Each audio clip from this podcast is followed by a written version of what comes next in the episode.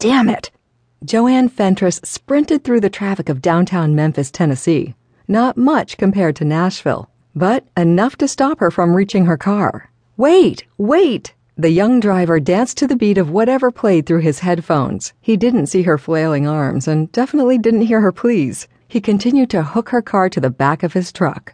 A gust of wind, powered by the bus barreling down the road beside her, blew her skirt in soft waves around her legs. The faster she ran, the more the ankle strap of her shoe slipped. With one misplaced step, the shoe twisted along with her ankle, and the heel snapped. She fell to the cold, hard ground beneath her, tearing and muddying the paper she carried. The pain of her ankle pissed her off because she didn't have time for it. Tears filled her eyes as she stretched her hand toward the tow truck dragging her car away. Damn, damn, damn. The unwanted crowd of people hovering around assisted her to her feet as they questioned her. Are you okay? asked one short woman watching from nearby with bags of groceries. She stared at the car, wishing for something to happen. Something to stop that truck. To give her a chance to talk to the guy towing it. No food, no clothes nowhere to sleep. Anger forced the tears she held back to fall. What am I going to do now? If only the people surrounding her would go away. Yes, thanks, she sniffled, annoyed with herself.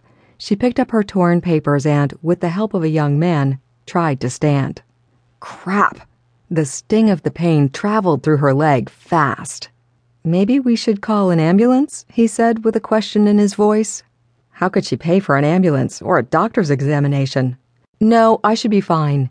Tears fell steadily and heavy now. She wished she could disappear.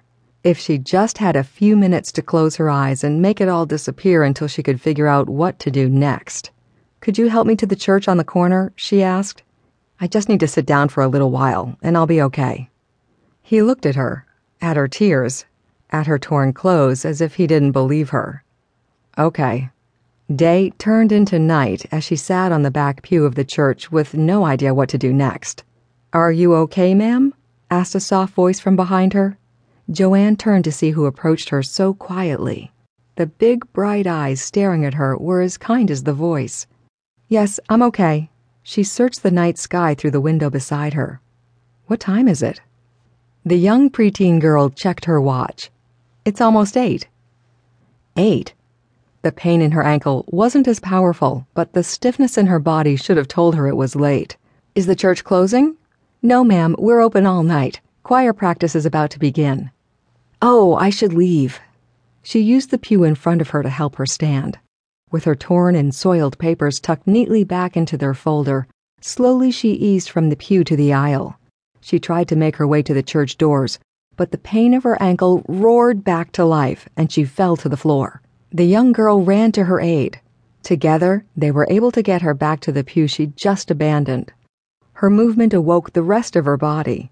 The grumbles of her stomach were only slightly covered by the sounds of the members of the congregation pouring into the church. That's the choir, said the young girl as she helped her sit.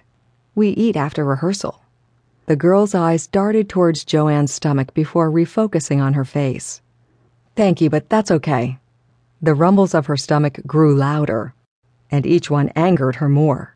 The young girl in front of her showered her with that all too familiar pity that irked her as much now, even inside of a church, as it did on the street from adults. With all the strength left inside of her, she wrapped her hands around her torso to muffle the growls, but they fought back and grew louder. I'll watch for a little while and then leave. Members of the choir glanced her way as they entered the church, but for some reason they didn't approach her and ask her to leave. Instead, just like the young girl, they asked her if she needed anything.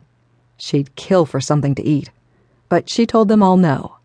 At the end of the night, the pastor approached her again. Are you sure there isn't anything we can do for you? No, thank you. Again, she tried to stand. I've taken up too much of your time already. The pastor watched her struggle before he rose to block her path. I watched you sleep. You seem troubled. I'm fine, I promise. She glanced at her ankle. I fell and twisted my ankle, and my car? My car was towed.